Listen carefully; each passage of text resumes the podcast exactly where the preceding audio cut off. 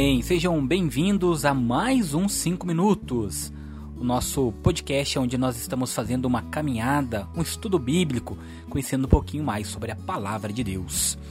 Hoje nós vamos compreender como estão agrupados os livros na Bíblia. Dissemos que a Bíblia Sagrada divide-se em Antigo Testamento e Novo Testamento. Ao total, como bem frisei nos nossos programas anteriores, são 73 livros, estando 43 livros no Antigo Testamento e 27 no Novo Testamento. Na Bíblia, os livros estão classificados e agrupados conforme o assunto e o estilo que nós vamos conversar com vocês agora.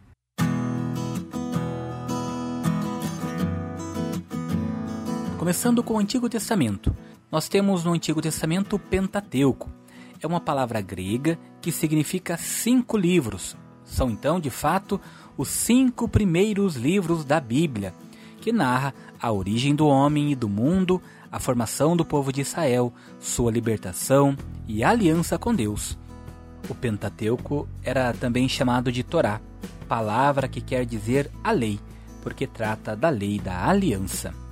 Na sequência, nós temos os livros históricos.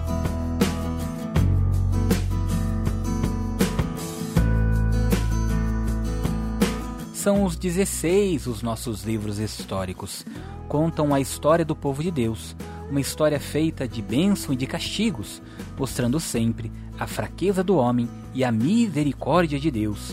Essa história tem como lugar a Palestina, não faltando as amarguras de longos períodos de exílio em terras pagãs. Na sequência, nós temos os livros sapienciais, que são sete falam não só da sabedoria dos homens, mas, sobretudo, da experiência do amor de Deus na vida dos indivíduos e da comunidade. Mostram a espiritualidade de um povo ensinado por Deus. Tais livros contêm orações, cânticos e poesias, escritos e vividos à luz da fé.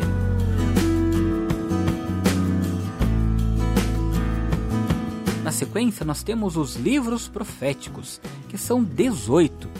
Lembramos que profeta não é necessariamente uma pessoa que prediz coisas do futuro. A palavra profeta vem de um verbo grego que significa falar em algum lugar. Na Bíblia, o profeta é a pessoa que fala em nome de Deus. Não importa se fala de coisas do futuro ou presente. O importante é que, em nome de Deus, os profetas denunciam as injustiças, consolam o povo e anunciam a vinda do Salvador, do Messias. Compreendido um pouquinho sobre como está dividido o Antigo Testamento, vamos agora ao Novo Testamento. No Antigo Testamento, toda a história do povo de Israel gira em torno da sua aliança com Javé, o seu Deus fiel e justo, que estava infinitamente acima de todos os deuses de seus vizinhos pagãos. O Novo Testamento, por sua vez, gira em torno de Jesus Cristo, o Messias prometido, o qual cumpriu toda a lei e os profetas. Todo o Novo Testamento foi escrito pela Igreja, depois que Jesus subiu aos céus é um conjunto de livros que nasceram dentro da comunidade cristã. Foram primeiros vividos e depois escritos, por isso não podem ser entendidos sem a Igreja. Assim, estão agrupados os livros do Novo Testamento. Primeiro, nos Evangelhos. Para dizer a verdade, o Evangelho é um só. Quando falamos os quatro Evangelhos, estamos nos referindo às quatro redações do mesmo Evangelho feitas por quatro evangelistas em ambientes diferentes e datas diversas. É neste sentido que podemos dizer o Evangelho de São Mateus, de São Marcos, de São Lucas ou de São João. Os três primeiros são mais semelhantes entre si, narram quase sempre os mesmos fatos, por isso são chamados sinóticos. Os evangelistas não pretenderam escrever uma biografia de Jesus, seu objetivo principal foi este: provar que, em Jesus, cumpriram-se todas as profecias a respeito do Messias. Por isso, A preocupação dos evangelistas está em mostrar a divindade de Jesus e sua missão divina. O conteúdo central da pregação de Jesus é o reino de Deus. Neste reino é que está a novidade. Lembramos que evangelho é uma palavra grega que significa boa nova ou boa notícia. É um anúncio espetacular, capaz de criar impacto em seus ouvintes. Depois nós temos os Atos. O livro do Atos dos Apóstolos contam como tiveram origem e como eram as primeiras comunidades da igreja mostra as lutas e as dificuldades da igreja nos seus primeiros anos de vida. Destaca, logo de início, a pregação e o testemunho dos apóstolos sobre a ressurreição do Senhor. Depois, nós temos as epístolas. São 21 as cartas ou epístolas. As 14 primeiras são chamadas epístolas paulinas. As sete restantes são chamadas epístolas católicas ou universais. Eram dirigidas às primeiras comunidades cristãs. Mostram as fraquezas e as virtudes daqueles nossos irmãos na fé, que ora enfrentavam os judeus, ora enfrentavam os pagãos.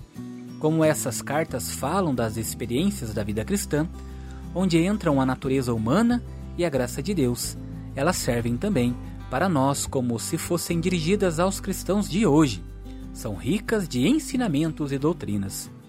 E por fim, nós temos o último livro da Bíblia, que é o Apocalipse. Apocalipse é uma palavra grega que quer dizer revelação. É um livro profético que nos apresenta revelações feitas por Deus. Usa de figuras e simbolismo. Umas coisas já aconteceram, outras estão por acontecer. Amigos, antes de encerrarmos então o nosso programa de hoje, quero convidá-los a participarem comigo no meu canal no YouTube, o Farol do Peregrino. Lá, todos os dias, nós temos um momento de oração, reflexão, leitura da palavra do dia, do evangelho, e você é meu convidado para participar dos nossos momentos, também de nossas novenas que são feitas por lá, ok? Também quero avisá-los que pelo nosso canal, o Farol do Peregrino, em breve nós vamos começar um estudo bíblico mais aprofundado da palavra de Deus. Lá nós iremos falar parte por parte de cada livro, começando do Gênesis. Vamos lendo os versículos, explicando cada ponto, cada termo, cada palavra. É um estudo mais complexo, mais aprofundado, como eu já falei, mas você é meu convidado a conhecer e a viver essa experiência da palavra de Deus, tá bom? Nós ficamos por aqui, nos encontramos no próximo programa. Até lá!